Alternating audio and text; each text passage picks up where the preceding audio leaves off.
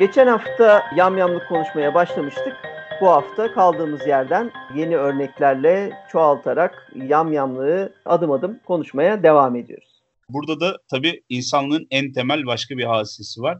Hı hı. Hatta iki diyelim buna. Birincisi mumya bölümünde konuşmuştuk. Mumya bir bedenin en fazla işlem geçirerek sofistike bir şekilde saklanma yöntemi. Özellikle 2, 3 bin, 4 bin yıl öncesi için konuşuyoruz. İşte e, yüzeye vuran katranla da buluyorlar. Öbür tarafta başka bir sürü reçinesi var. Beyin çıkartılıyor. İşte insan uzuvlarından sıvılar üretiliyor falan. Birkaç bölümde bir benim dile getirdiğim bir hadise var ya. E, antik çağda tıp genelde sıvılar üzerinden tanımlanıyor. İşte kara sıvı var, sarı sıvı var, işte safra var, melankoli var, o var, bu var.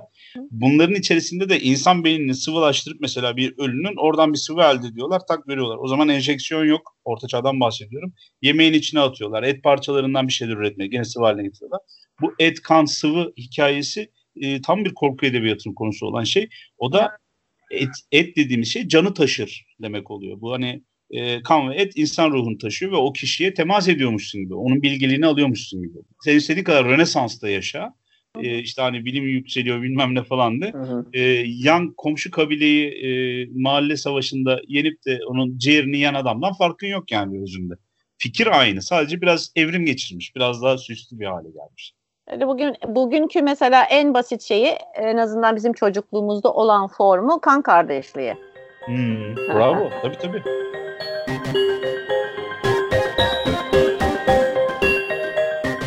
Şimdi bir de bu kategorizasyonlardan bahsettik. Çok hoş bir kitapla karşılaştım bu araştırma sürecinde. Jennifer Brown'un Cannibalism in Literature and Film diye. Hı. Ve o da bu sefer işi birazcık e, kronolojik tanımlamaya sokmuş ama edebiyat ve filmde araştırdığı için şöyle bir genel cümle söylüyor. Hani edebiyat ve son 100 yıllık hani sinemaya bakarak Yamyam'ın Afrika ormanlarından Batı'nın betonarme ormanına nasıl geldiğini gözlemleyebiliriz aslında. Özet, kitabın özet cümlesi bu oluyor. Ve tabii hikaye o daha çok kolonyal dönem, işte bu emperyalist bakış açısı ve İngilizlerin dünya hakimiyeti sırasında gittikleri her yerde uzun uzun başta anlattığımız farklı farklı sebeplerden dolayı ötekileştirmesi ve karşı tarafı yamyam olduğunu iddia ederek çoğunlukla e, insanlıktan çıkarması yani çok uzun bir dönem bu emperyalist İngiliz bakış açısında özellikle hem siyah insan zaten farklı, büyük bir ırkçılık var hem de insan yediği zaman ya bunlar insan değil zaten. O yüzden öldürebiliriz. O yüzden bölgelerini alabiliriz vesaire gibi bir bakış açısı sunuluyor. Bu bakış açısı sırasında da birden kolonyal edebiyat, e, İngilizlerin kolonyal edebiyatı yükseliyor. Burada işte çok önemli kimler var? Galib'in birkaç bölümde bir e, bahsettiği Ryder Haggard var mesela. Onun eserleri var. Onun Alan Quatermain'i kahramanı var. Joseph Conrad var. Heart of Darkness'ı çok önemseniyor bu şeyde. Edgar Wallace var. 1911 ile 1920 arasında Sanders of the River diye bir seri yapıyor. Önce kitap sonra bunlar filmleri de çekiliyor ve o dönemde Quatermain'in yerini bu Sanders'ın aldığı hani söyleniyor. Edgar Rice Burroughs da işte bu isimler arasında sayılıyor. Ama hı hı. bunların önceli tabii her e, seferinde e, şey bizim Daniel Defoe var çok önemli tabii. E, evet. Orada Robinson Crusoe hikayesinde yine çok detaylı bir şekilde şeyi görüyoruz. Yamyamlık o karşıt grup. Bir tarafta beyaz, kültürlü, uygar adam bulunduğu o alanı, o alan diğer adı mesela işte yamyamların yaşadığı kısım daha zengin ama o adam daha kıtlığın olduğu bir yerde fakat yine de kendi düzenini kurabileceği, kendi sistemini oluşturabileceği bir şey yaratıyor ve diğeri ve kendisi olarak ayırıyor. İyilik sembolü onları e, düzeltmeye çalışıyor. Hani bu düzeltmeyi de Cuma ile hani başlıyor aslında. Çünkü Cuma sadece e, onu da ayırıyor. Onları da kendi aralarında ayırıyor. Cuma sadece düşmanının etini yiyen bir yamyam diğerleri kadar törensel ya, ya da karnını doyurmak için vesaire yapmıyor bu işi gibi filan filan. Ama bu kolonyal olanlar da Yam yam düşman çok uzakta. Çünkü o bölgeyi ele geçirecek. O Afrika ormanları, e, Güney Amerika ormanları ıvır kıvır. Papua Yeni Gineler. Yeni tabii, tabii. yeni yani Gineler. Işte Karayipler vesaire. Hatta ben işte geçen gün e, hatırladım geçerken bir de R.M. Ballantyne varmış. Mercan Adası'nın yazarı. Ben evet. bayağı çocuk kitabı olarak okuduğum kitaplardan bu. Ve burada da aynı şey var. İşin ilginç tarafı da şu mesela benim tabii o çocuk aklıyla anlamamız böyle bir şey mümkün değil ama kitaba tekrar şöyle bir gözden geçirdim. Ve ne anlatmak istediklerini bu kolonyal yamyamlık ile an, biraz anladım. Çünkü kitabın belki de atıyorum şu anda benim elimde tabii bu kitabın yine altın kitaplardan hani tahmin ediyorum 400 sayfalık bir kitabı 187 sayfa yapmışlar. Atıyorum şu anda ama eminim çocuk kitabı olduğu için kısaltmışlardır. Ama Aslan Şükür çizmiş kapağını da onu da evet, söyleyeyim. Şey, Aslan e, Şükür durun. Aslan. Aynen öyle şey. Aslan bayağı Şükür. aslan olarak şey yaptı. İmzası aslan değil mi? Evet kapak bak kapak resmi aslan. Tabii tabii aslan Şükür. Yani soyadı evet, bile evet. koymamış. Neyse. Evet. E, burada çocuklar e, aslında genç bir grup ergenler düşüyor adaya meselesi. Fakat kitabın 187 sayfanın belki de 100 50 sayfası boyunca biz şeyi görüyoruz. Bu gençlerin beyaz eğitimli işte çocukların neyse İngiliz e, centilmen çocuklarının hı hı. nasıl yemek yedikleri anlatılıyor. Orada nasıl yiyecekleri ve detaylı bir şekilde işte yani şeye kadar deniz kestanesi nasıl yenir? Yok işte şeyi yengeci yakaladık nasıl yedik? Nasıl pişirdik ya da pişirmeden nasıl yiyebiliriz? Domuzu yakaladık nasıl pişirdik? Nasıl parçaladık? Nasıl tuzladık? Ne yaptık? Bilmem ne. İnanılmaz detaylı bir şekilde ağırlıklı olarak ağız oral olarak işte yapılan şeyler, tadlar, parçalamalar, yemeler hep o dışarıya dönük beslenme alışkanlıkları anlatılıyor. Sonra işte 150. sayfada filan ilk kabile çatışmaları ve ondan sonra savaşan iki kabilenin bu savaş amacıyla başta anlattığımız öldürdükleri bir düşmanlarını orada yaktıkları bir ateşe kesip parçalarını atıp yemeleriyle konu bir başka bir yere gidiyor. Çok net böyle kendini bir yandan insanı odaklarken yemek yemek zorunluluğuna birileri uygar uygar yiyor, diğeri işte o vahşiye dönüşüyor, insan olmayana dönüşüyor. Evet. Bunları anlatıyor. Şimdi işin matrak tarafı tabii bu edebiyat 1900'lerin ortalarında e, gözden düşmeye başlıyor algı değiştikçe. Ve düştüğü zaman bu sefer sınırların çok uzağındaki o dışarıdaki kolonilerden e, milletin sınırların içine girmek zorunda kalıyor. Ve bu sefer şehirli köylü ayrımının üzerine gidilmeye başlanıyor. Şeyden uzaklaşılıyor. Regional Gothic burada canlanmaya başlıyor. Ve ilk Galip'in yine sevdiği katillerimizden hani Ed Gein'in e, olayıyla aslında Amerika'na Amerika'ya da mesele geliyor bir yandan. Amerika'ya Hillbilly tiplemesi Ed Gein'le geldiği söyleniyor bu e, Jennifer Brown orada örnekliyor. Ve American Regional Cannibal bir tarafta var. Diğer tarafta biraz daha eskide onu söylemeyi unuttum ama işin İngiltere tarafında da bu popülerlikten çıktığı zaman yine Galip'in bol bol örneklediği Sovni Bean efsanesi ve burada çok detaylı bir şekilde kitapta şeyi sürekli Sovni Bean efsanesi, Sovni Bean efsanesi diye altını çiziyor. Çünkü burada İskoçları kötülemek için detaylandırıldığı, anlatıldığı yani bunun ne kadar 1700'lü yıllarda ne kadar gerçek, ne kadar şey olduğu üzerine tartışmalar yaratacak kadar efsane olduğundan ya da bir kişi varsa bile o kişinin yaptıklarının belki abartıldığından önemli olan düşman yaratmak. Uzaktaki Aynen düşmanı öyle. kaybettik. Şimdi İskoçlar ya da işte patates kıtlığı sırasında İrlandalılar birbirini yedi deyip bu sefer İrlanda'yı kötülemek. Bu arada hemen oraya bir ek yapacağım. Senin bu İrlanda demenin üzerine 1729'da Jonathan Swift bir e, makale yayınlıyor. Makalede em, e, adım A Modest Proposal yani ağırbaşlı bir öneri. Bir öneri. öneri. E, e, gibi tabii bu biraz e, alaycı yani satir bir e, yazı. E, burada da İrlanda'nın yokluktan ve e, açlıktan kendi çocuklarını e, yemek olarak zenginlere satarak kurtulabileceklerine dair bir öneri getiriyor. Ama tabii e, yazının amacı aslında baskın olan ve e, zengin olan kısmın yoksul tarafa yaptığı eziyet ve zulmle alakalı.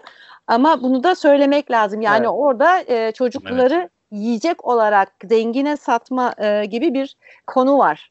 Evet. Evet. Burada şey de giriyor araya. Bunları kötülerken aynı ortamda yaşıyorlar ya atıyorum işte İngilizler aynı adada yaşıyorlar ya da Amerikalılar. İşte e, Orta Amerika ve Güney Amerika'daki işte o Hillbilly karakterini yar, yar, yaratıyor ama yani 10 saat mesafedeler yani çok böyle ulaşılmaz bir yerde uzaklarda sınırın dışında değil. Kendinden birisi. Onu değiştirmek için şeyi de kullanıyor. Anakronizm denen şeyi de kullanıyor. Zaman tarihi hatayı tarih yanılgısını. Yani kardeşim biz işte 19. yüzyılın centilmenleriyiz işte şunu başardık işte buharlı trenlerimiz var çatal bıçak kullanıyoruz ıvır kıvır bunlar ise orada şeyde kalmışlar gelenekleri yüzünden geri kalmışlar onları kullanmadıkları gibi yani bu vahşeti aynı zamanda bu tarihte yapılmaması gereken bir şey. Yani hem sınırsal dışlıyorlar hı hı. hem tarihsel dışlıyorlar. Bu neye yol açıyor?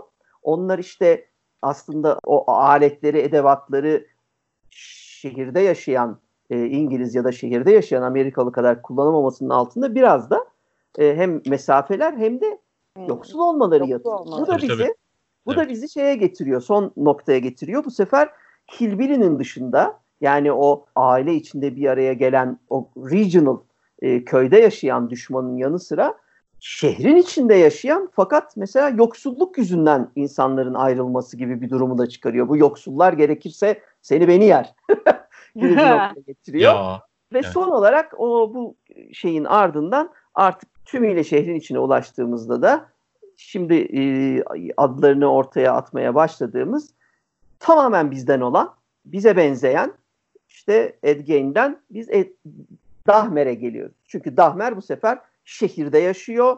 Eğitimli, kültürlü, doğru düzgün konuşabilen ve yani yan komşun düzgün evet. dışarıdan görünmüyor. Bu sefer ne diyorsun? Abi hiç canavara benzemiyor Allah Allah filan derken demin kategorize ederken kullandığımız cümleler çok önemli.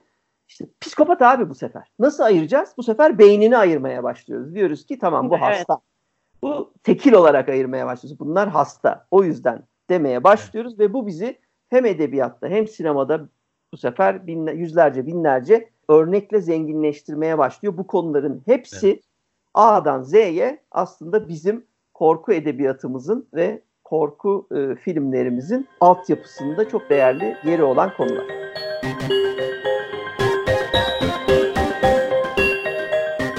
Hemen bir kısa şeye girmek isterim. Bu konu çok güzel bir yere geldi. Şimdi biz yamyamlık meselesini, kanibalizmi konuşmaya başladığımız zaman girişte ben şey söylemiştim. Korku edebiyatının en temel konularından, en çarpıcı konularından biri. Aynı zamanda da en politik korku anlatılarından bir tanesi. Çünkü evet. e, canavarlaştırmanın zirvesi. Bundan daha zirvesi galiba şey bir de pedofili.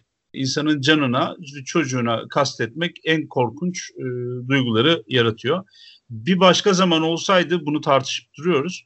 Şu anki bakış açısıyla bu böyle değil. E, kadının bir eşya olarak görüldüğü dönemlerde ya da bir sahip olunabilen bir şey olarak görüldüğü bir çağda e, namus meselesi de aynı yere konuluyordu. Erkeğin de aynı şekilde kurallar dahilinde namus meselesi, kendi vücut bütünlüğünün dışında tecavüze uğraması falan gibi şeyler aynı korkunçluk hissini bir anda yaratıveriyordu.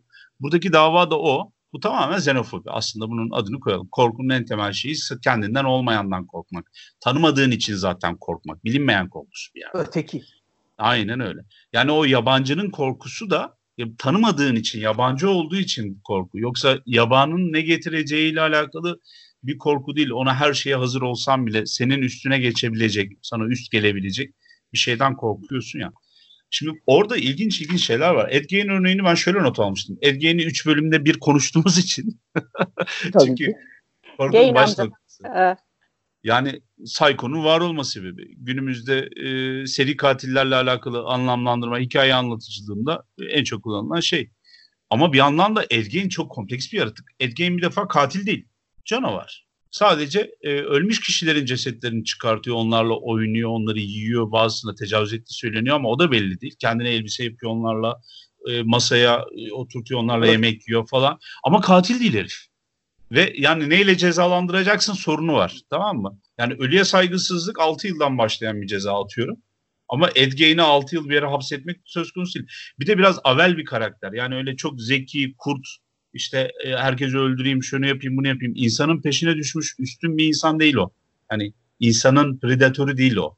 Aynı evet, evet, işte Ölümün şey, predatörü aslında. Kitap, kitaptaki, ya, evet. Kitaptaki tanımlama tam o dediğin gibi yani hani o inbred bir şey hillbilly tanımını Ed evet. çıkardı diyor yani hani oradan Aynen. başladı diyor. Çünkü Ed Gein'in e, açıklamaları, röportajları falan var. Mevzu geçtikten 10-15 sene sonra bu 50'lerin ortasında ya da başında e, bu mevzu ortaya çıkıyor. 10-15 sene sonra bunu biliyorsunuz hapishaneye yatırmıyorlar, akıl hastanesine yatırıyorlar. O institütta bunun araştırmaları var. 5 senede 10 senede bir yeni biri geliyor tekrar röportaj yapıyor falan. Yani konuşması konuşması var adam düzgün. Ha, yediği haltlar arşa çıkmış ondan daha düzgün olsa ne olur ayrı konu. Ama sonuç itibariyle bir caniden bahsetmiyoruz. Mesela bu mevzunun başka bir kırılma noktası var. Abi 2001 senesinde Almanya'da, Kuzey Almanya'da bir bilgisayar teknisyeni canı sıkıldığı için diye söylemişler. Armin Maives internet üzerinden böyle bir ilan veriyor. Ben öldürecek ya da yiyecek birini arıyorum diye söylüyor ve gerçekten de e, biriyle biri denk geliyor böyle bir ilana hani e, denk gelir misin? İnternette böyle e, efsane ilanlar vardır sahibinden aradığı sırada çıkar. Tabii bu biraz deep web'in konusu. Türkiye'de yaygın milyon dolarlık bir şirketin e, web sitesinde göreceğiniz bir şey değil. E, ben Brandes kendisini Armin'in bu arzusuna bir yerde kurban olarak, adak olarak sunuyor. O da merak ediyormuş yenilmeyi. E, öğrenmek istiyormuş herhalde nasıl olacak bilmiyorum. Giyotin edebiyatında çok vardır. İki kişi konuşur işte. Hani şey der, e, ölümden sonra hayat var mı? Şimdi ben ölünce eğer hayat varsa sana haber vereceğim, göz kırpacağım falan. Sonra evet. ikisi de gider giyotin bir vurur böyle. Beş saniye içinde ne olduğunu anlamadan ölür. Hayda söylemeden gitti rahmetli falan de diye de hikaye anlatırlar. Ee, ben Brandes'in e, öldürülmesi hikayesine aslında öldürülme de değil bu bir şekilde o ölüyor ve diğeri de onu yiyor. Nasıl cezalandıracaklarını bilemiyorlar mesela Armin. Çünkü ee, gönüllü. Yani evet gönüllü ve orada bir karmaşa var. Ed de aynı durum söz konusu. Nasıl çözümlüyorlar derseniz kamuoyu tepkisi böyle zirve bir fırtınaya dönüştükten sonra daha evvelinde bir başka evet, insana olsun. karşı evet evet bir suç işlemiş kişi olarak 8 yıl ceza alan Armin Mayves daha sonra çıkartılıyor. Kurbanın onayı nedeniyle 8 yıl ceza almış bu arada. Evet.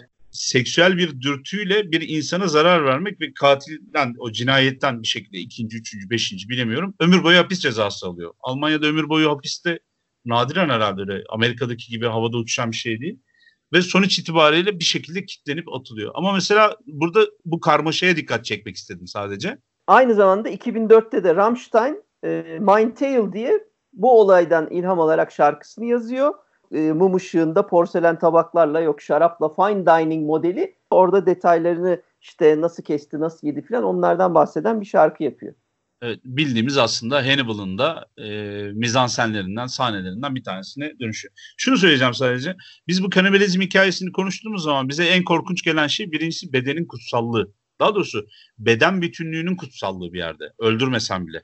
Ve hani Beril çok sever onu şey yapmayı. Bizim korku anlatılarında hani Beril'in tabirlerinden bir tanesi beden korkusunu en çok bize çarpıcı olarak sunulmasının sebebi beden bütünlüğünün bozulmasıdır en çok bizi dehşete düşüren şey o bir yerde. Yani kolun kopacak ve ondan sonraki 20-30 artık Odin ne kadar ömür verdiyse yaşayacağın sürede başına geleceklerden korkmazsın ya da protezin rahatsızlığından değil. Ama bedenin bütünlüğüne orada bir dahil olduğu için senin insan haklarına bir saldırı olduğu için senin insanlığına saldırı olduğu için korkarsın bir yerde. Rahatsız olursun. Burada da mesela yasal altyapı e, henüz tanımlamadığı için mevzu bir cinayet mi yoksa insan bedenine bir saldırı mı? Ondan sonra e, bir kişiye mi hakaret falan olmadığı için bir karışmış. Burada da düşman yok bu arada onu da söyleyeyim. Yani, düşman yok evet. Evet düşman işte yok. Gibi, o Biri yok yani içeride şey, bunlar. Içine, tabii tabii. Resident Evil yani.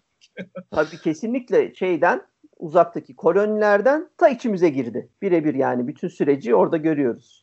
Ama bu ikisi de birazcık Hispanik, birazcık zenci ya da hani böyle Afrikalı evet, gemi taşısaydı bu dedelerinden almış bunu tabii, diye tabii. yapıştıracaklardı. Onu evet tabii tabii canım beyaz olması zaten birçok bir şeyden arındırıyor onu. İki pigmentin lafını yapıyor şerefsizler aslında.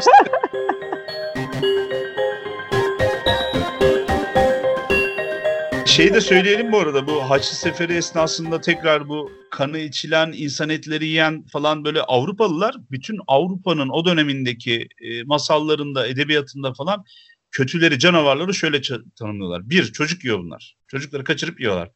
İkincisi insan eti yiyorlar, insan kanı içiyorlar falan. Buna. Avrupa'daki bütün ogreler, cinler, demonlar, katiller, Swinebin'e kadar gelecek olan kötüler böyleyken kendileri buradan Suriye'nin yakınındaki e, kasabaya gittiklerinde kaleyi kuşatırken Birebir aynısını yapıyorlar abi. Canavara dönüşüyorlar yani Ogre'ye. Şimdi e, hemen orada bir şey ekleyeyim. Bu sadece o değil aynı zamanda masallara da geçmiş bir şey. Masallarda da e, daha evvel e, masal bölümünde de konuştuğumuz gibi kanibalizm aslında çok sık kullanılan bir tema. Ki buna örnek gösterecek olursak kırmızı başlıklı kız ki bunu erken versiyonlarından bahsediyorum Perrault vesaire gibi. Evet bizim bölümü dinlesinler masal. Evet bizim bölümümüzü dinleyin. Ee, orada da kanibalizmin pek çok masala e, girdiğini görürsünüz ki bunlardan en güzeli Hansel ve Gretel'dir. Ee, gene erken versiyonudur onu da e, söylemek lazım.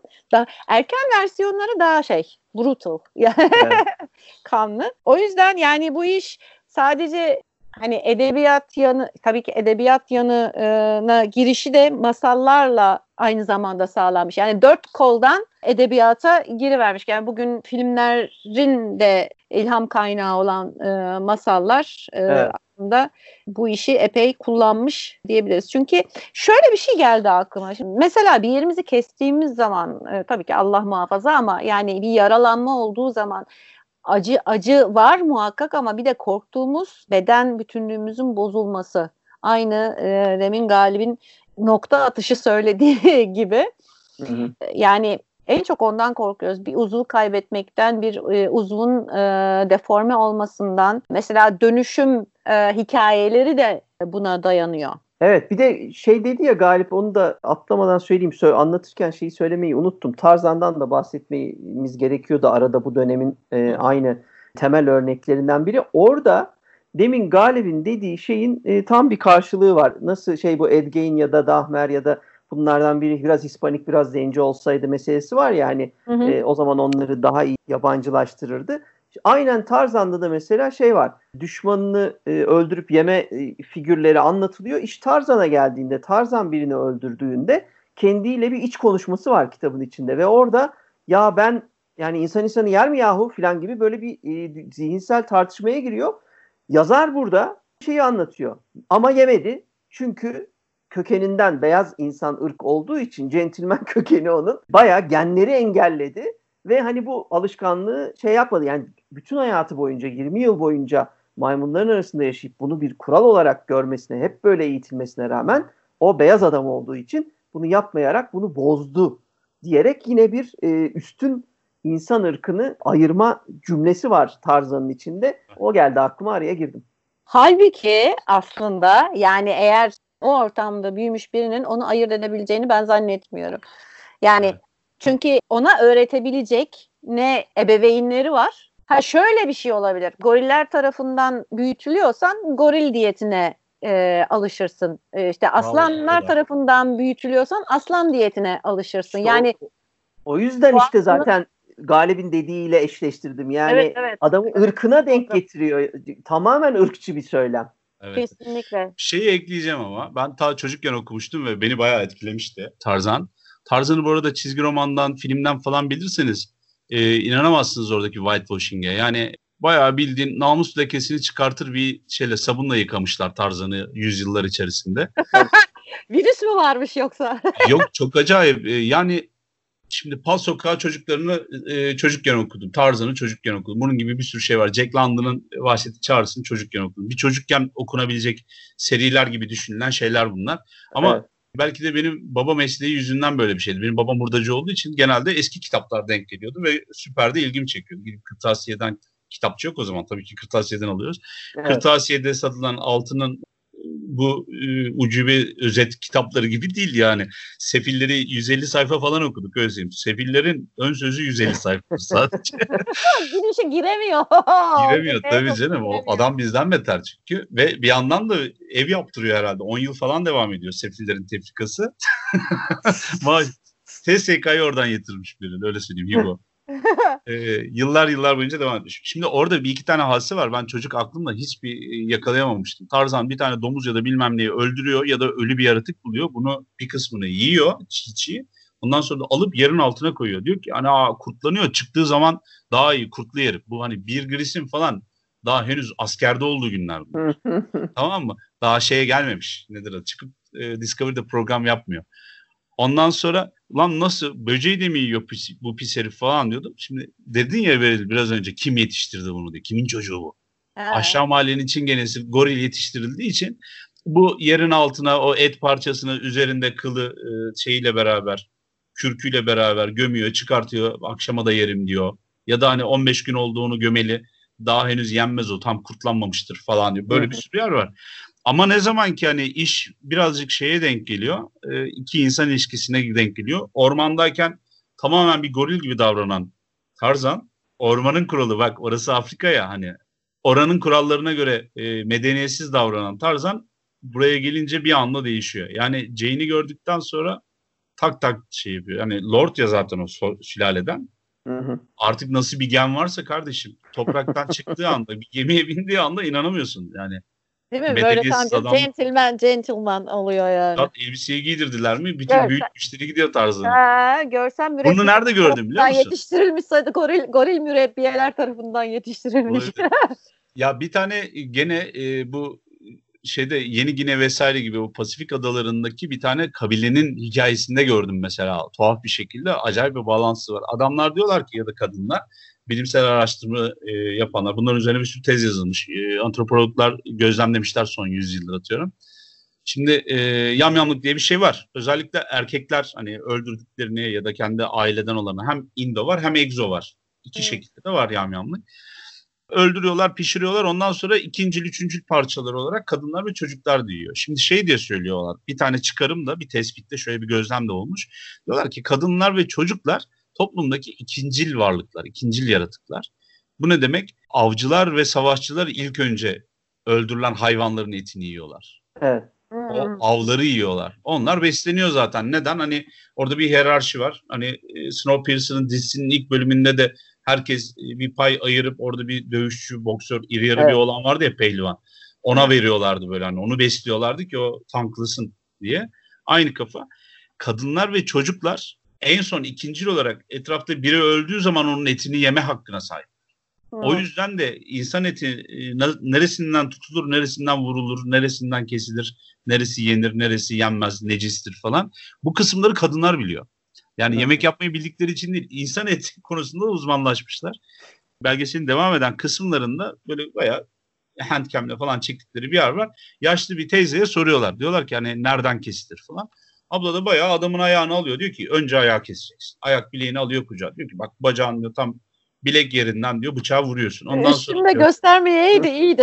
Beril üstünde gösteriyor. Çok acayip. Bacağından böyle bıçağı gezdirir gibi parmağıyla diyor ki işte kaval kemiğinin kenarından açıyoruz diyor. Gidiyor belinin yanından yan taraftan çıkıyor diyor. Şurası kolunu da buradan kopardın mı diyor. Tamam yan taraf açıldı. İç organları çıkartıyor. Bayağı bildiğin kebap etmeyi tarifini veriyor. Tamam mı?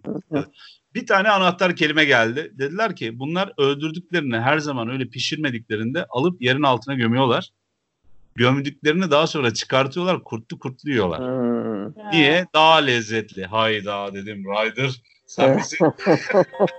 yani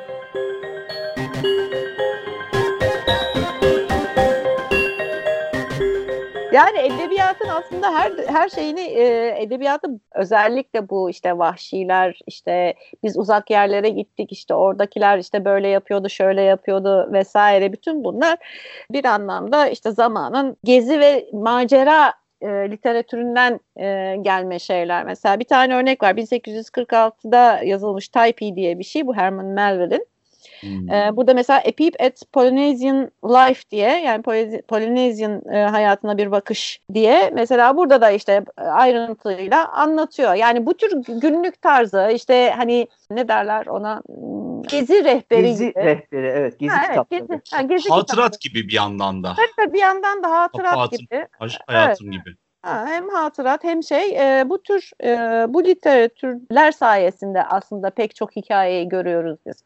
Yani buradaki yansımalarını bugünkü edebiyatta bile modern edebiyatta bile çok rahatlıkla görebiliriz. Zaten o kolonyal düşerken o Haggard'ın vesairenin hikayeleri aynı dönemde İngiltere'de o gezi e, şeyleri yüzünden çok büyüyor. E, evet. Onlar moda oluyor. Orada da ama işin kötüsü onu yazanlar Haggard'ın vesairenin öykülerini okumuş oldukları için o gözle.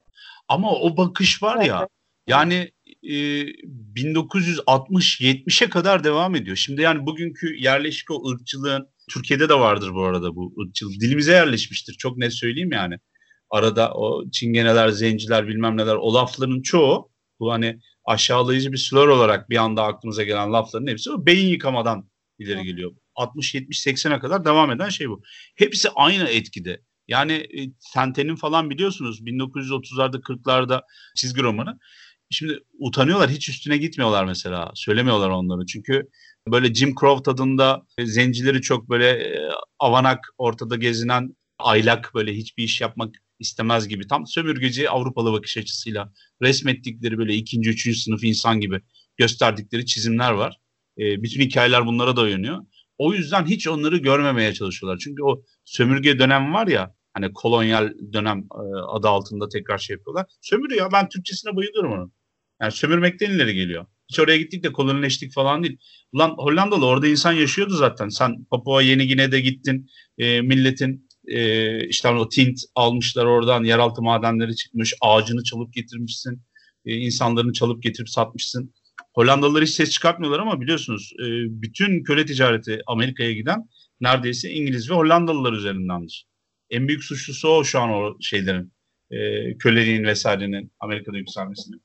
E, bunları yapanlar sömürmeye gitmişsiniz. Hiç oturmaya gitmemişsiniz yani. Ya da oraya bir fayda gitmemişsiniz. Ee, ek olarak bunun en erken örneklerinden bir tanesi dedi ki 1550'lerde İspanyolcaya e, geçmiş diye Christoph Kolomb'un isim yorumlamasıyla. hmm. Hemen ardından daha çok fazla şey geçmeden 1580'de Michael de Montaigne'in şeyi var. Bir makalesi var On Cannibals diye. Yani o kadar erken başlıyor ki hani o şeyi kullanarak üstüne üstelik. Yani bir öncesini söyleyeyim. Hı hı. 1550 kaçtaydı? 57 yılında Uzun isimli bir kitap var. Hans Stade'nin. Ben e, ilk sezonda bahsetmiştim ya bütün kanibalizm hikayesi, kariba lafı da oradan gelir diye. Bu bizim bir e, Alman asıllı, Hollanda'nın falan emrinde çalışmış, Portekizlerin gemisinde bulunmuş bir asker ve denizci. Tüfekçiymiş hatta. O yüzden hani önde tutuyorlar. Yani başından bir sürü iş geçmiş. E, Robinson Crusoe'un e, romanının da yazılma sebebi gene Hans Stade'nin maceralarıdır diye e, söylerler. Hmm. E, Hans Staden aslında gemisi kazaya uğradıktan sonra Brezilya'da o Brezilya'nın bugünkü Brezilya'nın bir bölgesinde Portekizliler namına hem askerlik hem denizcilik yapıyor. Ve ondan sonra da Tupinamba e, Kızılderilileri tarafından esir alınıyor ve başına gelenleri de anlattı. Uzun yıllar orada kalıyor. Bir e, şey var, hatıratı var. E, hı hı. Anakara'ya ya da kıta Avrupa'sına döndüğü zaman diyeyim bir doktor doktor Johan bir şey e, yardımıyla oturup bu anılarını yazıyor. Kitabın adı da çok acayip ya. Bayağı da uzun. Yeni dünyadaki çıplak, vahşi, gözü dönmüş, insan yiyen e, insanların gerçek hikayesi. Ve aynı zamanda o yeni dünyanın, onların dünyasının e, tanımı anlatılması. 4 yıl ya da 5 yıl kadar galiba Kızılderililerin arasında kalmış bu bir e, Kızılderililerin eline geçiyor. Daha doğrusu bir Kızılderili Federasyonu'nun eline geçiyor. Orada bir savaş var. Portekizliler ya da Avrupalılarla Kızılderililer arasında. Diğerleri arada tutulup yenildiğini yani bayağı yamyamlık yapıldığını Kızılderililer tarafından anlatıyor. Bu kendisi hikayesini anlatırken diyor ki hani beni yemediler çünkü diyor ben onların arasında aracılık ettim, tercümanlık ettim. Aynı zamanda diyor lideri onların diyor kabile şefini diyor iyi ettim diyor. Hastaydı onu diyor iyileştirdim diyor. Beni de tuttular diyor. Ben onların yanında kaldım diyor iki sene üç sene boyunca. Ee, onların adetlerini, örflerini falan gördüm ama insan yiyorlardı diyor. Böyle evet. bir iki tane vakayı anlatıyor ve çok keskin bir şekilde tanımlayarak anlatıyor. Yani insan da yiyorlarmış ben görmedim demiyor. İnce ince ayrıntısına kadar kafa böyle kesildi. Organları böyle çıkarttılar. Şöyle kebap ettiler. Böyle tandır yaptılar falan diye anlatıyor hakikaten de. Bu anlattığı hikayeler Ondan sonra bütün o vay Karayip'te bir kabileler varmış. Tupkin aileleri, Tunikler, Tupinanvalar. İşte bunlar adam yiyormuş. Yeni dünyanın ya da uzak denizlerin böyle böyle canavar milletleri varmış falan diye. Bütün hikayelerin başlangıcı oluyor. Hı hı. Ve bu Karip lafı oradan meşhur oluyor. Yani Christoph Columbus da diyor ki ben de duydum. Evet diyor. Biz de zamanında evet. denk geldik orada vazifemizi yaparken. Başımıza ama gelmedi diyor, ama arkadaşımın arkadaşı öyle anlattı. Evet. Bize de bizim de kulağımıza geldi. Karibeler varmış diyor. Kaniveler falan. yani insan da yiyormuş şöyle yiyorlarmış falan. Ama ben diyor hani şahit olmadım diyor. O da çok efsane. Evet. Ama adını da koyuyor tabii. Kanibus diyor. Kanibales pardon.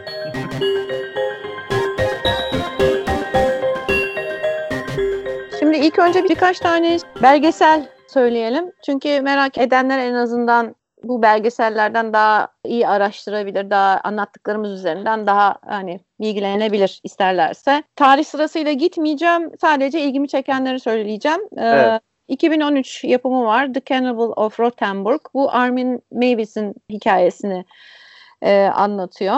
Cannibal Island diye bir gene belgesel var. Cedric Gondom'un. Bu da 1933'te Stalin'in bir adaya, Sibirya'da bir adaya yollamış olduğu e, 6000 insandan bahsediyor. Ee, burada gerçekleşen işte yamyamlık olaylarından e, dem vuruyor. Bu arada sen Stalin dedin bir de Stalingrad kuşatması sırasında evet. olan gerçek hmm. olay olarak yamyamlık da yani not düşülmesi gereken bir olaydır. Birinci Dünya Savaşı esnasında da var. Çok acayip. İkinci Dünya Savaşı'nda da aynı şekilde. Ya, çok büyük savaşlar. Şimdi bize böyle deyince birer cümleyle geçiyoruz ama evet. yani neler neler yaşamış. Zaten Hannibal'da İkinci Dünya Savaşı'nda e, bir travmayla başlıyordu değil mi? Kız Öyle kardeşini yiyorlar evet, falan. Evet. 2007 yapımı Interview with a Cannibal var. E, Santiago Stelli'nin. E, bu da Issei Sawaga'nın hikayesi. Yani Japon yamyamımız. Evet. Onunla da ilgili hemen bir trivia olarak söyleyeyim. 1983'te Rolling Stones Too Much Blood parçası da Issei Sagawa'dan e, esinleniyorlar ve o şarkının da sözlerinde cinayetin de, detayları işte kafayı nasıl kesmiş şunu bilmem kan nasıl akmış falan onlar anlatılıyor. Bu arada şeyle ilgili olarak bu 1972'de e, düşen uçakla ilgili hmm. bu Anes, Antlar e, konusunda bayağı bir belgesel Belges. var. Stranded hmm. var. E, Gonzalo Arison'un o mesela güzel olabilir. Çünkü bir kurtulan birinin e, belgeseli. Hı hı. Ee, onu e, tavsiye ederim. 1993 yapımı Alive var. 20 yıl sonra diye yine 1972'deki Ant uçak kazasını anlatıyor. Yine evet. 2010'da e, I Am Alive diye var. O da Surviving the Ant's Plane Crash yani Ant uçak kazasından kurtulmak diye. Bir de şeyi de söyleyelim tam o sırada e, aslında olay olduktan sonra Pierre Paul Reed e, bunun kitabını yazıyor. Alive, The Story of the Unsurvivors diye 1974'te. Bir de kitap var yani. Hı hı.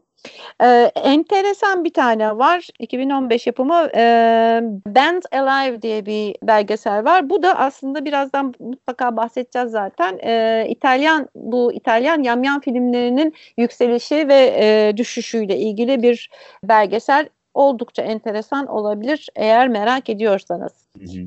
Şimdi Kitaplara gelecek olursak zaten şeyde bahsettik. Ee, bir kere Yunan mitolojisinde çok sıklıkla görü, görüyoruz yamyam hikayelerini. Mesela Dante'nin Inferno'sunda da var aynı şekilde. Cehennemin e, cezalarından biridir kendi etini veya başkalarının etini e, yemek. Hı hı.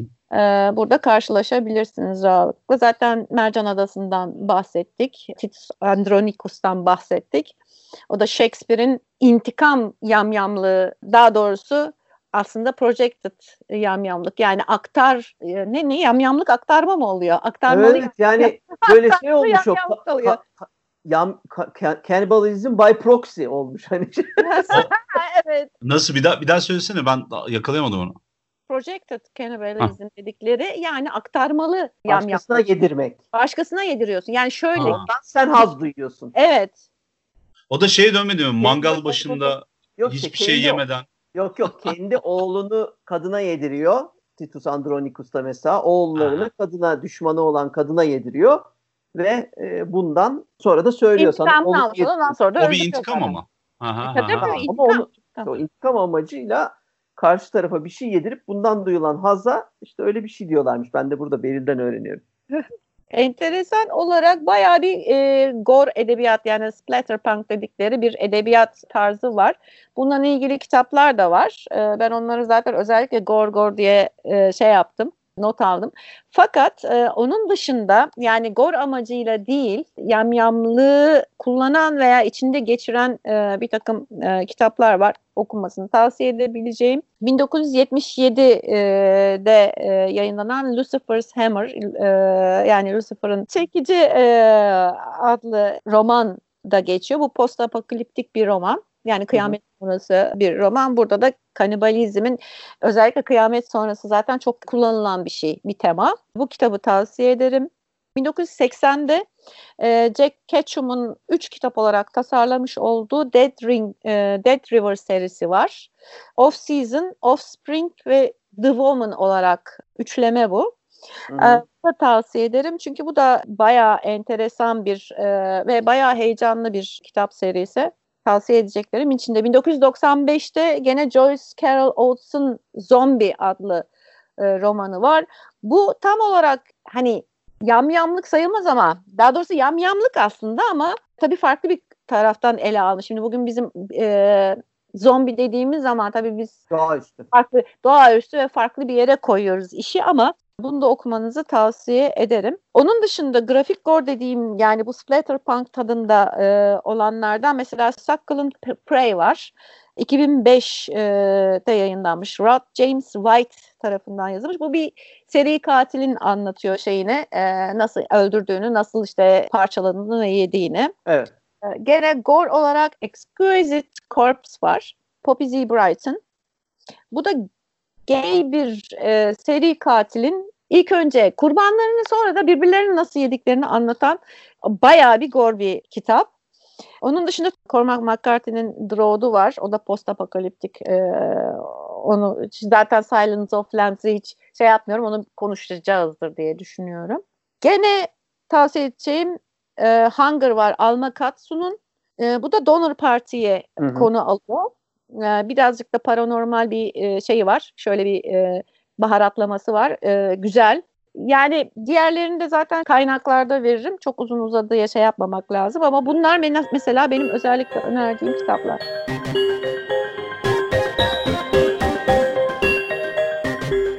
Ben şimdi bir tane alıntı okuyacağım.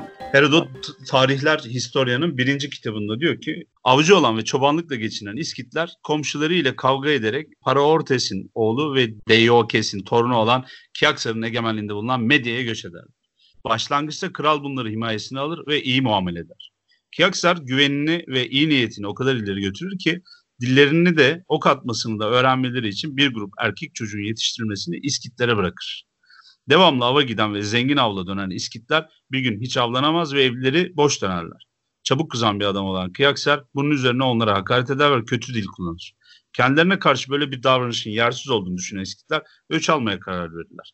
Ve öğretimlerine bırakılan genç öğrencilerden birini kesip parçalarlar ve o parçaları da pişirip Kiyaksar'a bir av yemeğinde ikram ettikten sonra ülkeden kaçarak Sardes'e gelip Aliyates'in sarayına sığınırlar. O intikamı. Kitap bunlarla dolu. İskitlerle alakalı 2-3 maddeden bir tanesi bu. Bir de İskit cenazesi var. Onu da bir okumak isterim. İlk cildin sonunda. Ben bir de çocukluğumdan itibaren bunları okuyup durduğum için hani benim en eski okuduğum kitaplardan biri Herodot tarihidir. Bütün aklım bir takla atmıştır. Nasıl ya falan diye. Çocuğunu mu yedirmişler falan. İnsanların ne zaman öleceklerine kendileri karar verirler diyor İskitler için. Bir insan ihtiyarlayınca akrabaları birleşerek bir ziyafet verir. Sonra da diğer hayvanlarla birlikte ihtiyarı kurban ederek etini pişirip yerler. Bunun ölümlerin en iyisi olduğunu kabul ederler. Hastalıktan ölenlerin eti yenmez ve gömülür. Uzun bir ömür geçirmeden ve kurban edilerek öldürülmeyen insana talihsiz gözüyle bakarlar. Bu çok efsane ama. Gidiyorlar böyle. Akşam düşünsene 70 yaşında bilmem ne hacı amcası. İşte o ee, evde otur- sen bunu şeyde birebir. Midsomar'da birebir Abdullah amca evet, diye anlattım bunu. Ee, Abdullah amca. Abdullah amcasın. Eve bir gidiyorsun bir bakıyorsun bütün akrabalar orada. Çocuklar hayırdır niye geldiniz? Abdullah amca bu iş çok uzadı falan. Artık ölmen lazım. ben kitap olarak iki tane şey önereceğim. Ee, Herodot tarihini zaten zevki okuyun. Bence çok güzel 2500 yıl öncesinin dedikodularıyla dolu. ee, Michael Crichton'ın Eaters of Death'i var meşhur. Ahmet İbn Fadla'nın e, bir risalesinin üzerinden yapmış olduğu 13. Savaşçı olarak 99'da filme de çekilen. Hı hı. Ee, orada mesela yamyamlık olarak geçiyor. Çünkü hani Crichton biraz daha sanki Neandertaller falan dese de aslında oradaki hadise insan eti yiyen manasına Vahşiler yani. Vahşiler. Gene vahşiler. Vahşiler ve yabancılar aslında şeyini e, Herodot'un o antropofagisi neyse buradaki Eaters of Death de aynı manaya geliyor. İkincisi ayıracağım böyle hani eserlerin içerisinde geçen var ama birebir bende böyle görünce güldüğüm ve yer eden ya da hani aa, ilgimi çeken Heinlein, Robert Heinlein'ın Yaban Diyarlardaki yabancısında evet. e, Marslı kardeşimiz Michael'ı Mars'ta aslında çok normal bir şey olarak gösterilen bu e, biraz daha ritüelistik, biraz daha Indo e, bir şekilde canlandırılan e, yamyamlık hadisesi. E, o gördüğüm şey. Rhodes söyledin zaten. Rhodes 2006 yapımı. Cormac McCarthy'nin ilginç ilginç işleri vardı o dönem okuduğumuz. Bir de e, filmi var gene. 2010 tarihli mi? Rhodes? 2009. 2009. The Road. The Road. Güzel güzel bir şeydi. Viggo bir de Revenants var mesela. Ben çok severim. 1999 tarihli. Evet. O da e, Donner, Donner Reed Party e, üzerinden anlatılan şey e, bir film. Geri kalan tabii kocaman bir filmografi var. İtalyan seks furyasıyla karışmış yamyamlık şeyleri, filmleri. Hı hı. Evet. Onları da hani şöyle söyleyeyim yamyam filmleri 70-80'lerde zirve yapan bir film türünden bahsediyoruz. Genelde taş devrini yaşayan yamyam kabilelerinin eline düşüren kahramanlarımız ama modern zamandan oraya ışınlanmış. Kolonyal e, ya da sömürge döneminin e, Ryder Haggard'ın falan bahsettiğimiz hikaye anlatıcılarındaki centilmenleri gibi olan bir şey. Tarzan'ın evet. anne babası gibi. İnsanların başına gelenler genelde de korkunç hikayeler. Başlatan da Umberto Lenzi'nin Lenzi Onun e, çok zaten. Ruggero Deodato Dato ile çok dalga geçiyor Cannibal Holocaust'ın yönetmeniyle. Türü o başlattı diyorlar bok yesinler falan diyor. Man from Deep River diye bir film var Umberto Lenzi'nin. 1972 galiba değil mi Demokrat? Deep, bende Deep River Savages diye geçiyor. Man from Deep River diye ben okudum. Hı hı. Ee, afişte falan da öyle gördüm. Lenzi de uyanık hem de çok etkilenmişti Man Cold Horse'dan. Bu Alan Silvester'in e, çektiği 72 galiba. 70 mi 72 mi? 72 galiba o da. Richard Harrison oynadı. Evet. Ee, şeyden çok etkilenerek yapmış. Bu arada Man from Deep River e, Lenzi'nin çektiği Tayland'da geçiyor ve hikaye gerçekten de Man Called Horse'a çok benziyor. Ama ikisinin de benzediği bir yer var. E, program boyunca bahsedip durdum. Hans e, Stade'nin maceraları aslında bunlar. Hans Staden nasıl kitabında atıp tutuyorsa işte şefi iyileştirdim. Ondan sonra oradan biriyle evlendim inisiyasyon esnasında kabule, kabul edilme, savaşçıların arasına katılma esnasında şöyle evet. acılar çektim. Tercümanlık yaptığım için beni yemediler falan gibi böyle Hı-hı. ana maddeler var. Tamamen sallıyor herif bu arada bana sorarsanız. Beni göğsümden sallandırdılar diye. Evet evet. Yani bu şey gibi askerlik anısı gibi anlatıyor ama evet. kantinden çıkmamıştır. Yani Hans'ta da büyük ihtimalle. Ondan sonra e, oradan geçme. Zaten bu İtalyan e, yamyam filmleri de daha sonra zombi filmlerinde de e, evrilecek olan ada e, hikayeleri de genelde Hans Stade'nin bu uzun isimli kitabına gönderme. Çok evet. ilgilerini çekmiş. İtalyanlar tabii e, sexploitation'ı da çok sevdikleri için e, Türkiye'ye de seks furyasını getiren belki İtalyan filmleriydi. Uzun bir liste yapmışlar ama Emanuel e, yamyamlar arasında falan gibisinden ben de gördüm ya. Çok Fabrikalar vesaireler havada uçuşuyor. E, ama bu filmler mesela beğenin beğenmeyin e, modern korku hem edebiyatını hem sinemasını gore tanımını, gore estetiğini o kan revan ya da vücut korkusu hikayesini yaratan filmler. Bu evet. İtalyanlar. Ve birçoğu da gene söylemiştik ama burada çok anmadık. Arada geçmiş sadece. E, 1961 yılında bir şey gezisi esnasında bu nasıl söyleyeyim bir araştırma gezisi esnasında kaybolan genç e, milyarder e, Michael Rockefeller'ın hikayesine genelde gönderme yapıyor. E, genç modern bilmem ne bir e, insan oraya gittiğinde başına neler gelir. Gençler mi acaba? Vallahi Beril bilmiyorum da canını okumuşlar köylülerin yani öyle söyleyeyim. Onların evet. yediği sopa hala konuşuluyordur. Bir kısmı da öldürülmüş zaten köylülerin. Rockefeller intikam almıştır orada.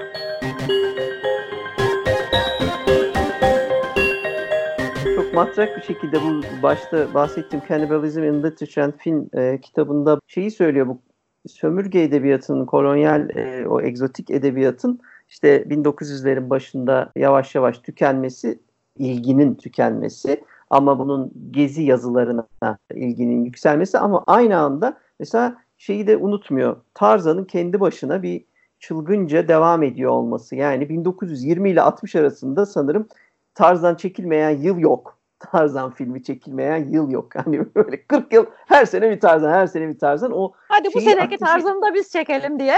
Ateşi şey tutuyorlar. E, harlı tutuyorlar. Ondan şey yapmıyorlar. Fakat ondan sonra geri dönüş Galip'in söylediği 70'lerde şeyle oluyor. İtalyan filmleriyle sanki hiçbir şey e, değişmemiş gibi o kolonyal e, espriye dönüyor. Fakat onun arkasında matrak bir şey var. Özellikle Ruggero Deodato'nun Cannibal Holocaust'un esin kaynağı olarak anlatırken şeyi anlatıyor. O dönemdeki yani biraz önceki 70'lerdeki o Kızıl Tugaylardan aslında etkilendiğini, Kızıl Tugayların yaptıklarını evet.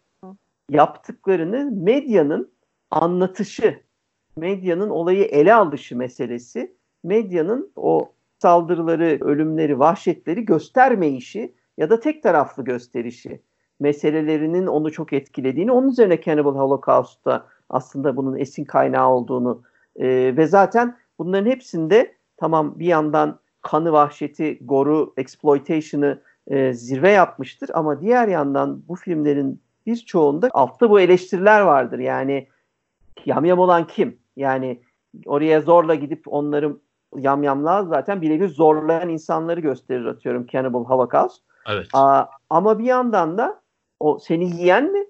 Yoksa senin toplum olarak atıyorum İngiliz coğrafyası olarak gidip koca Afrika coğrafyasındaki parça parça yerleri yani e, ulusal olarak yiyor olman da hani ulusun ulusu yemesi gibi bir kanibalizme de atıf yapmaktadır. E, evet. 78'de mesela Mountain of the Cannibal God vardır Martino'nun yine İtalyan. Bu dönemin iyi işlerinden.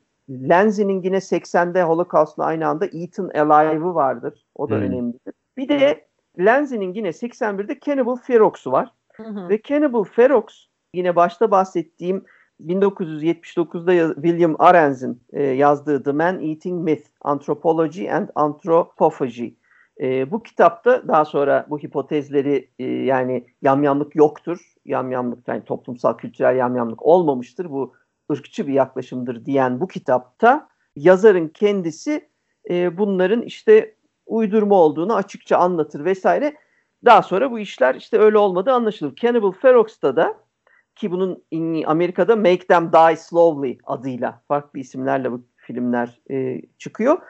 Lenzi kahramanını bir kadın yapmıştır ama aslında kadın aynen The Man Eating Meat kitabını yazan Arens'in bir aynadaki yansıması gibidir. Ve o hikayeyi kurgular aslında. Gerçek hayattan o yazan o hikayeyi alır ve yamyamlar işte zorla yani hani kendilerine kendini zorla yedirten bir adama dönüşürken birileri onlar yerken fonda kahramanımız olan kadın Arens'den alıntı yaparak yamyamlık yoktur diye bir açıkça şey kulaklarımızda biz bunu duyarız. Böyle bir filmdir. Evet. Bunun dışında da şey var. E, ilk kabul edilen, ilk böyle açıkça yamyamlık meselesini e, o dönemde yamyam zombi işlerine giren ve B klas sayılan Blood Feast var 63'te Gordon Lewis'in. Orada da Galip'in dediği şeye giriyor. Mısır meselesine aslında gidiyor. Hani Amerika'da yaşayan bir Mısırlı catering işi yapmaktadır. O arada işte o araya insan etiyle catering meselesi ama yapan kişi Mısırlı. Ha öyle atraksiyonlar var. Pastırmalı şeyden fasulyesini denemelisiniz. evet, o pastırma var ya diye. Ee, çok benim güzel mutlaka görülmesi gerektiğim şey vardır. 73 Charlton Heston'ın oynadığı Soylent Green vardır. Birebir Evet. E, yam, yam, bilerek yamyamlık olmasa da işte daha sonra Soylent Green e, işte daha sonra işte Cloud Atlas'ta da benzer işlendi ya da şeyde işte o bizim Snowpiercer'daki şekil itibariyle o böceklerden oluşan yemeğin hepsi. işlenmesi falan onların hepsi vardır. O iyi o film. Da şeydir ya e, bağırır. Soylent Green is the people. The people. Yemeğin, yemeğin. Yemeğin. yemeğin. Ondan sonra 74'te Texas Chainsaw Massacre'da tabii ki biz işte o hillbilly imajını görürüz. Aile içi ilişkiler sonucu doğmuş çocuklar orada o kıtlık görüntüsü altında şeyleri yemektedirler, insanları öldürüp. Hills Have Eyes'da da 77'de Wes Craven benzer bir konuyu işler. O, bu sefer bir, bir aile tuzaklarına düşmüştür. İlginç gelen bana şey var. 89'da çok garip bir film var. Parents. Aa, şimdi diyecek. yani Randy Quaid oynuyor başrolünde. Diğer başka kimseyi tanımıyorum. Yönetmenini de şu an hatırlayamayacağım. Ama, Bob Balaban. Ha Bob Balaban. Okey o da aktördür aslında. e, böyle bir film çekmiş. Çok garip bir film. Yani çok tavsiye edeceğim bir şey değil ama mesela filmde filmin güzel olmasının tek sebebi belki de çocuk oyuncusudur. Ama o çocuk oyuncunun da tek rolüdür. Yani Parents'ta hani tahmin ediyorum onu izledikten sonra ben bir daha oynamayacağım falan deyip e, şeye, muhasebeciliğe bayağı bildiğin muhasebeci olmuş. evet, evet. Ondan sonra 2009'da demin konuştuğumuz The Road iyi filmdir. E, John Hillcoat yönetmenliğinde mutlaka görülmeli. 2001'de Trouble Every Day, Claire Denis'in hiç yani çok zor izlenen ama mükemmel Fransız o ekstremizminin önemli çok güzel örneklerindendir. Ben şimdi ne izliyorum? Ben şimdi ne izliyorum ama ben niye bunu izliyorum ama niye hala devam ediyorum gibi bir Mü- mükemmeldir Gözün, yani. Gözünü alamadığın filmlerden tabii. Evet, evet tablo gibi böyle yani müzikle falan bir araya gelmiş. Şimdi biz böyle evet. diyoruz ama açıp bakacağız. Şimdi biz etkilendiğimiz için birazcık da öyle. Şimdi izleyenler ya ne olmuş falan da diyebilirler. 2000 Onlar başı öyle, Francis Forks.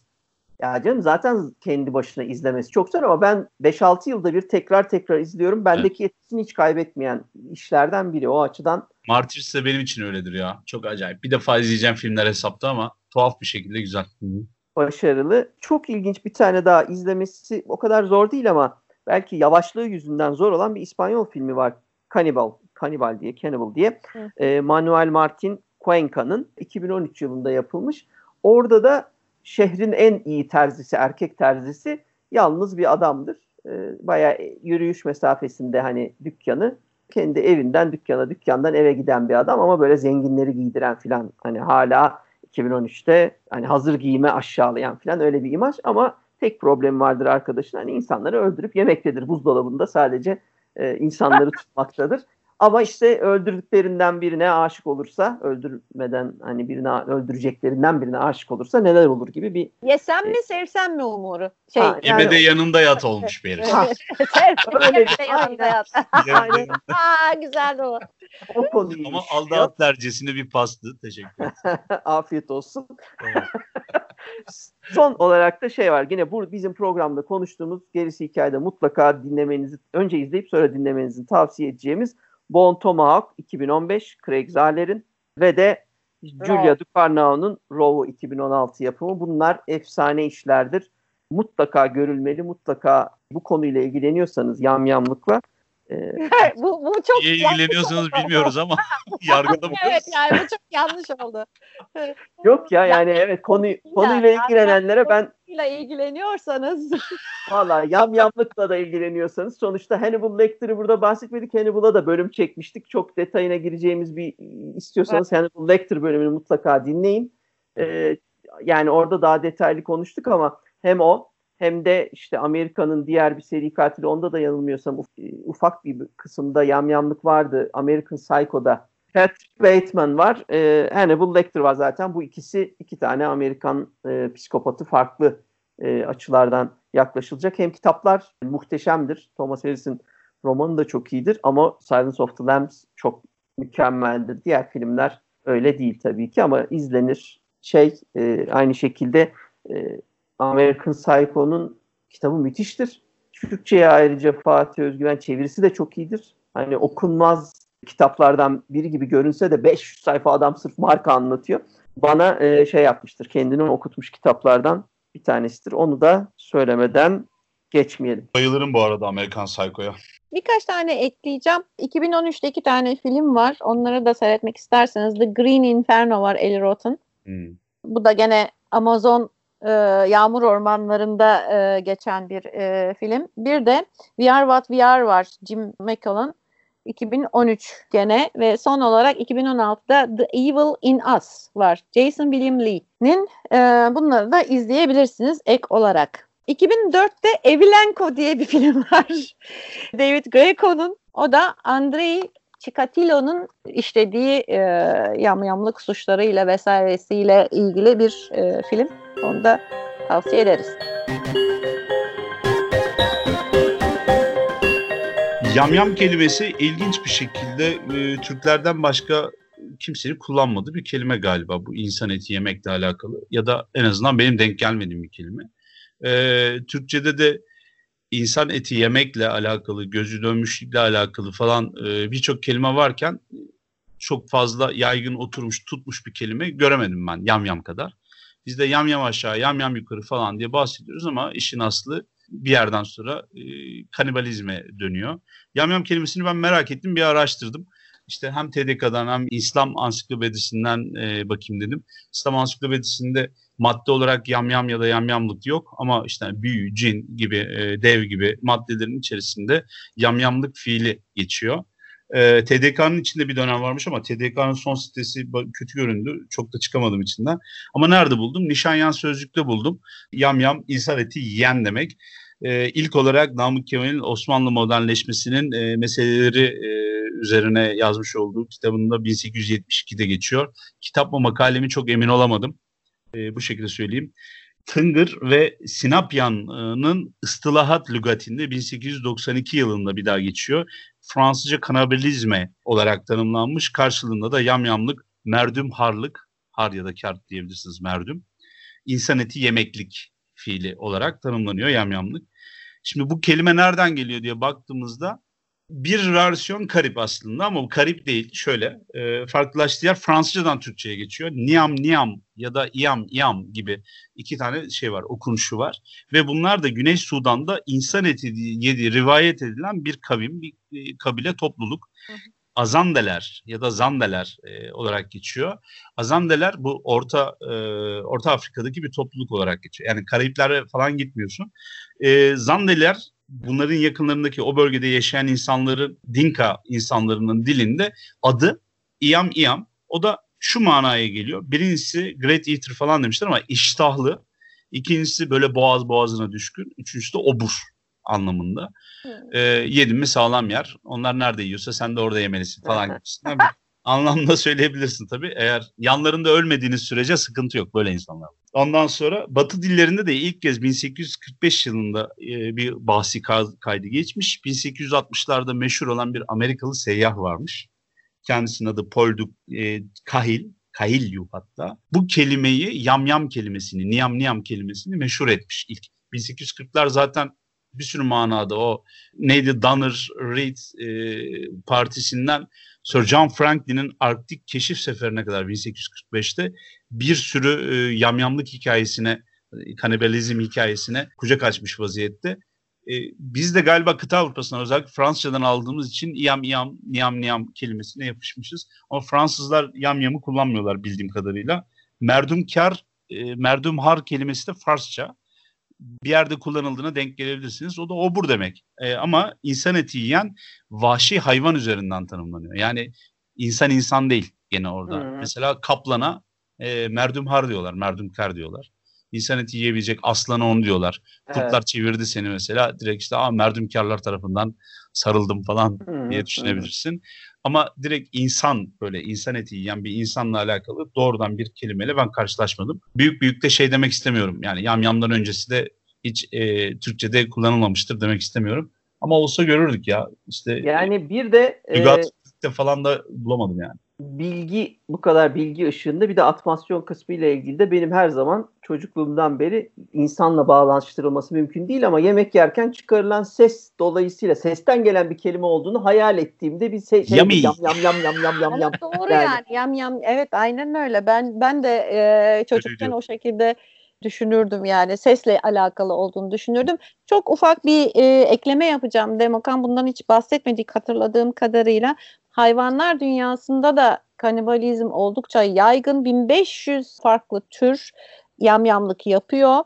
Indo'da, Endo'da yapıyor, Exo'da yapıyor. Yani hem içsel hem dışsal e, yamyam evet. var. E, bunun sebepleri de nüfusu azaltmak, çiftleşme e, fırsatını fırsatını oluşturmak. Çiftleşme evet. yanlış gitti diyeceksin zannettim bir Yok. Ha, hayır, hayır.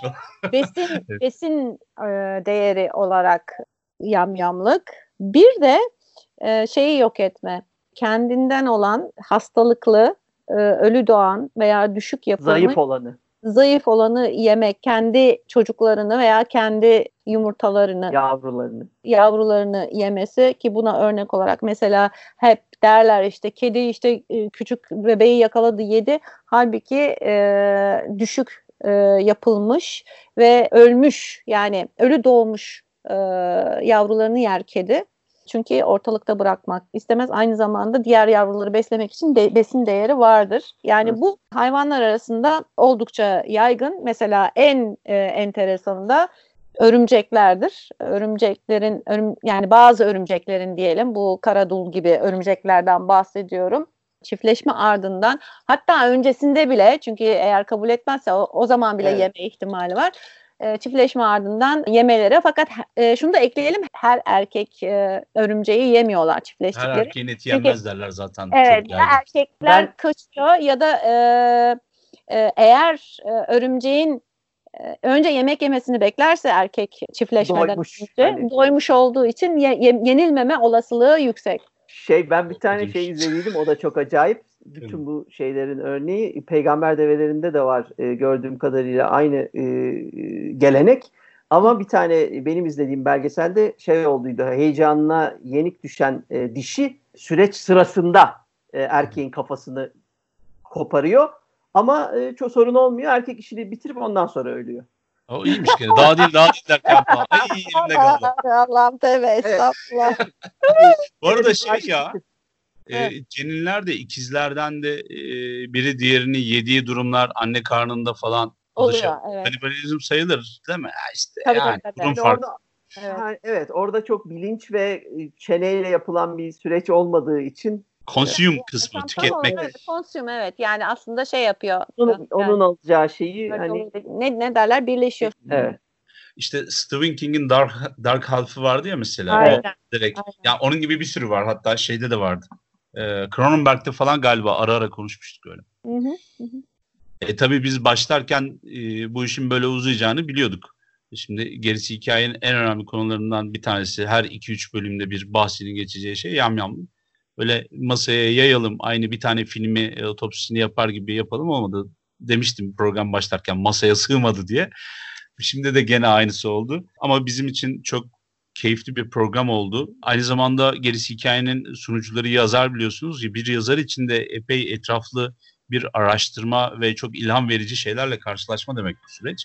O nedenle ben kendine alma epey keyif aldım. Notlar da aldım. Bir sürü hikayelerimde kullandığım şeyleri tekrar tahlil edeceğim ya da yeni şeyler yazacağım. Bizi dinlediğiniz için bu uzun soluklu yamyamlık serüvenine katıldığınız için bizle beraber teşekkürler. Gelecek bölümlerde görüşmek üzere.